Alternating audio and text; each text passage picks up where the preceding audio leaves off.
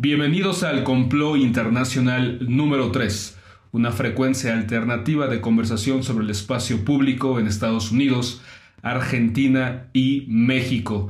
En esta ocasión, el tema de George Floyd va a ser tratado inmediatamente por nuestro colaborador y amigo Almaraz. Jessica Hindin de Rosario, Argentina, por otra parte, nos expone sobre lo que está pasando en Argentina, la relación pobreza y pandemia. Y finalmente, Fernando Beltrán desde México nos va a hablar de un caso muy parecido al de George Floyd que ha incendiado a un estado de la República Mexicana. Bienvenidos y comenzamos.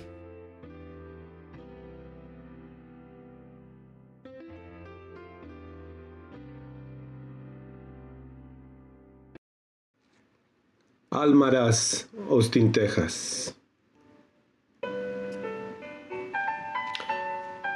Las horrendas circunstancias en que George Floyd fue asesinado, rogando misericordia de que no lo mataran, y al final ya muriendo pidiendo por su mamá, muerta dos años atrás, ha causado un dolor indecible en los corazones y en las mentes de muchísimas, muchísimas personas en los Estados Unidos. Escuché a una persona negra diciendo acerca de este terrible evento, que él, a diferencia de cualquier animal en el mundo, en el planeta que tiene el derecho básico de respirar, a él, a George Floyd, le fue negado por esos policías, ese policía que puso su pierna en su, en su nuca, asfixiándolo, por casi nueve minutos. Nueve minutos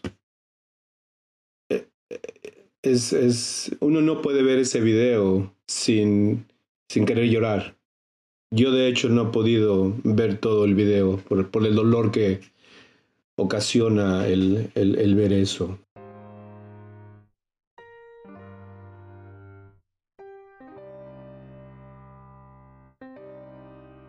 Como resultado de ello, lo que está pasando en este momento aquí en los Estados Unidos se puede ver desde varios ángulos. Uno de ellos, sin embargo, parece indicar que la población negra, particularmente la gente joven, ha llegado a un momento en el cual están protestando con gran, gran, gran furia, que las condiciones sociales tienen que cambiar, que no están dispuestos a continuar en este país bajo esas condiciones. El problema no es solamente la brutalidad policíaca, sino las causas por las cuales ésta ha florecido en una atmósfera de racismo sistemático. Paul Krugman es economista, profesor de City University en Nueva York y columnista del New York Times. En un artículo publicado el día de hoy, martes, él escribe, los republicanos han, como he dicho antes, por décadas explotado hostilidad racial para ganar elecciones a pesar de tener una agenda política que lastima a los trabajadores, pero Trump está promoviendo ahora una estrategia cínica hacia una cierta apoteosis. Muchos están diciendo que esta crisis, estas protestas, se sienten diferente a muchas otras del pasado reciente donde han muerto afroamericanos en cantidades innumerables a manos de la policía. Se siente diferente en que en las protestas hay blancos, hispanos, asiático-americanos, jóvenes y adultos. Algunos comparan la violencia similar, lo que estamos viviendo ahora, a los días del movimiento por derechos en los 60 con el reverendo Martin Luther King.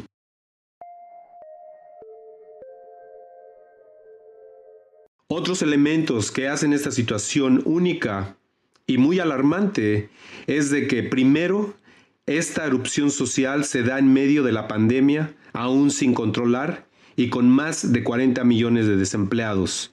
Segundo, en que Trump, en vez de seguir un camino conciliatorio, está asusando a sus seguidores. Él tiene 80 millones o más de 80 millones de seguidores en Twitter y amenazando resolver con violencia policíaca y militar un problema social. Y tercero y último, la presencia activa de grupos de ultraderecha armados con armas de alto calibre. Todos estos elementos han puesto de manera peligrosísima a los Estados Unidos muy de cerca a una explosión social, social violenta.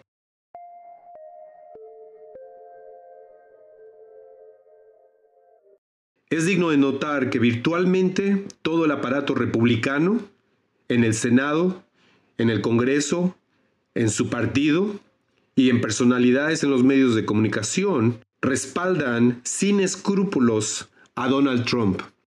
¿A dónde va a llevar esto? ¿A dónde va a llevar a los Estados Unidos toda esta situación? Es algo que seguramente se verá en las próximas semanas y en los próximos meses. Y desde luego en las elecciones presidenciales de noviembre.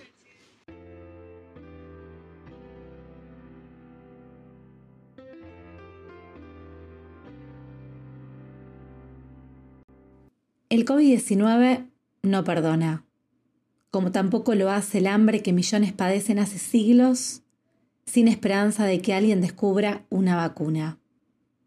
La nueva enfermedad será vencida. La vieja injusticia reinará para siempre, porque ningún laboratorio del mundo, ninguna industria farmacéutica luchará por liberar a los pobres de su virus milenario de hambre y mala vida, afirma el profesor cubano Julio Antonio Fernández Estrada. El contagio social se extiende sin interrupciones en las villas de la ciudad autónoma de Buenos Aires, acelerado por el hacinamiento, la desida de las políticas de prevención y la falta de acceso a un servicio básico tan imprescindible como el agua. La pelea de Ramona Medina trajo como consecuencia una afirmación. La muerte no es democrática.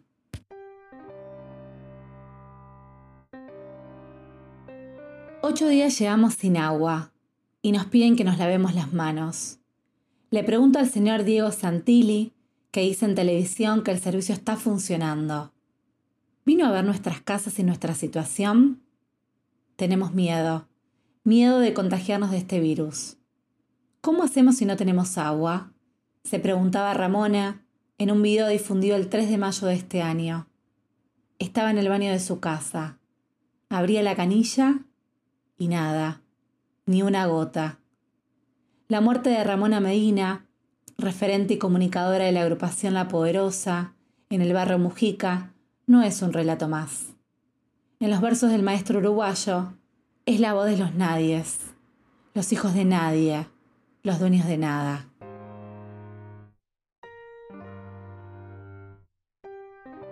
Se preguntarán cómo será vivir en una villa al sur del mundo.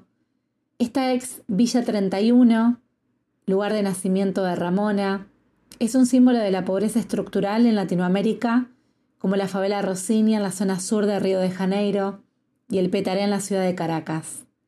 Nace en la década del 30 con la llegada de inmigrantes italianos y luego fue ampliándose con migración interna y de países limítrofes. Según algunos datos oficiales, el 50% de sus habitantes son de nacionalidad argentina y el resto se divide entre paraguayos, peruanos y bolivianos. Argentina ingresó a la cuarentena con el 35,5% de su población sumergida en la pobreza.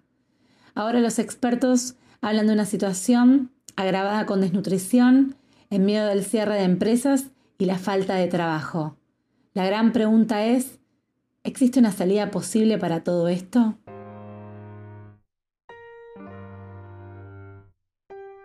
Quisiera continuar en esta reflexión colectiva citando las palabras del jefe de gabinete de ministros de la Nación, Santiago Cafiero, donde afirmó que el virus es democrático para expandirse, pero profundamente clasista cuando hay que contar las muertes.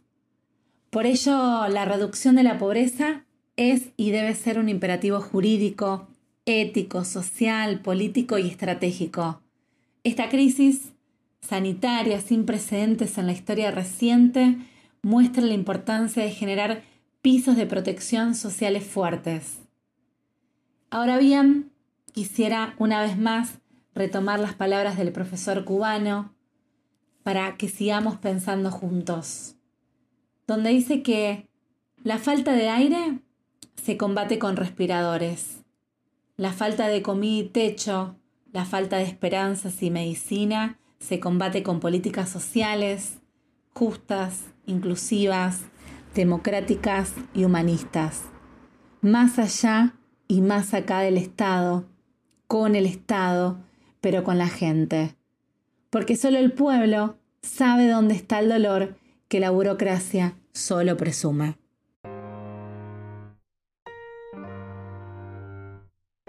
Para finalizar, quisiera hacer un llamado a todos los que nos están escuchando, no importa dónde estés, para que abramos los ojos.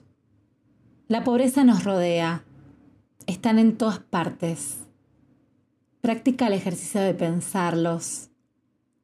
Asómate desde tu balcón y vas a ver la vida de perros que muchos de estos seres humanos llevan. Ellos los que nada tienen, tampoco tienen esperanza de sobrevivir a una pandemia. No seas indiferente. Después, cuando podamos volver a nuestra antigua vida, si es que así será, con seguridad nos volveremos a besar sin escrúpulos en la calle.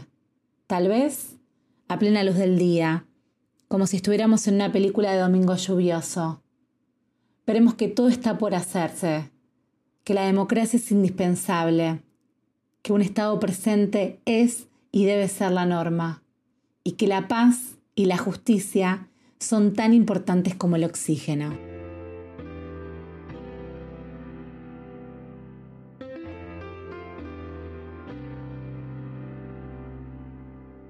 Jalisco, México, una zona al occidente del país, un estado donde se encuentra una de las playas más atractivas de México, Puerto Vallarta, y un lugar donde se inventó el tequila para el mundo. Jalisco, México. Pues bien, una de las medidas que las autoridades del estado de Jalisco decretaron durante los inicios de la pandemia fue el uso obligatorio del cubrebocas o tapabocas en el espacio público.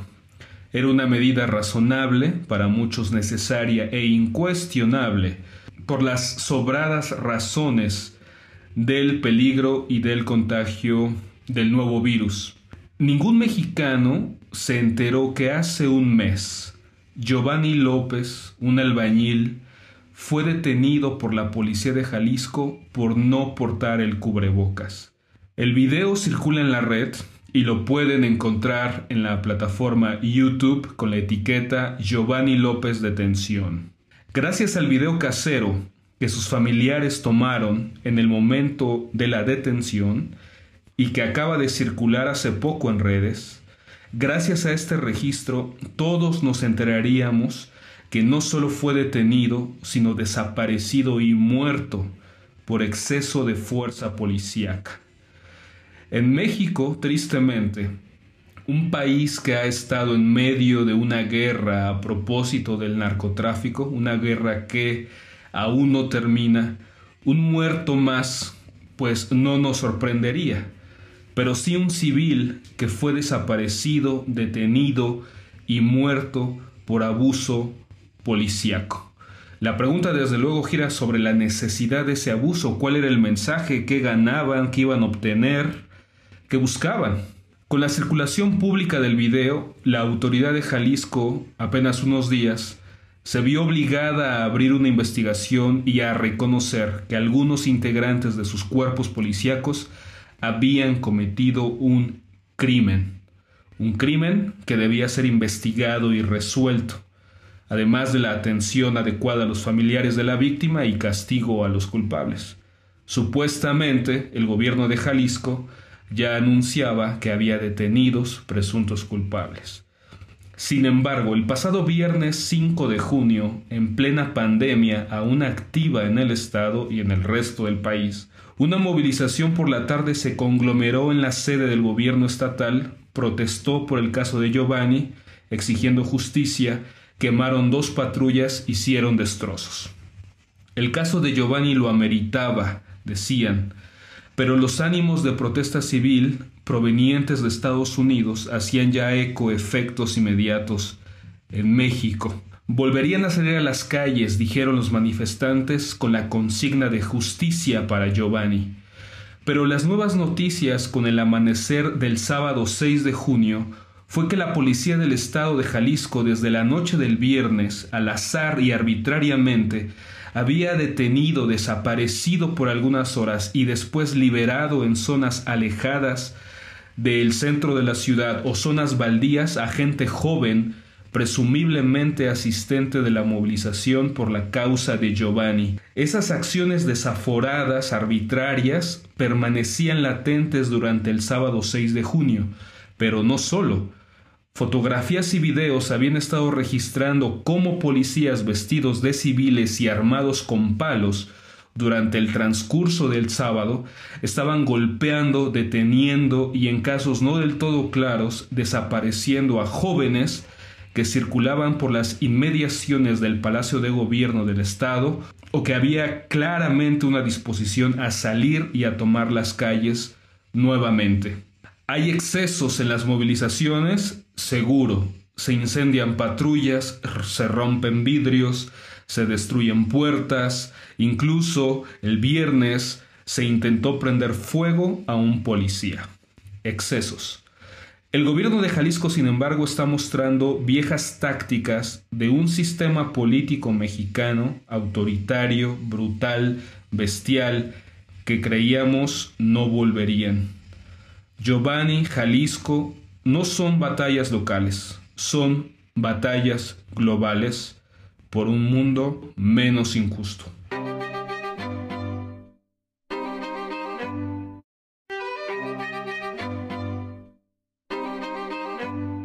Hemos llegado al final de este programa número 3.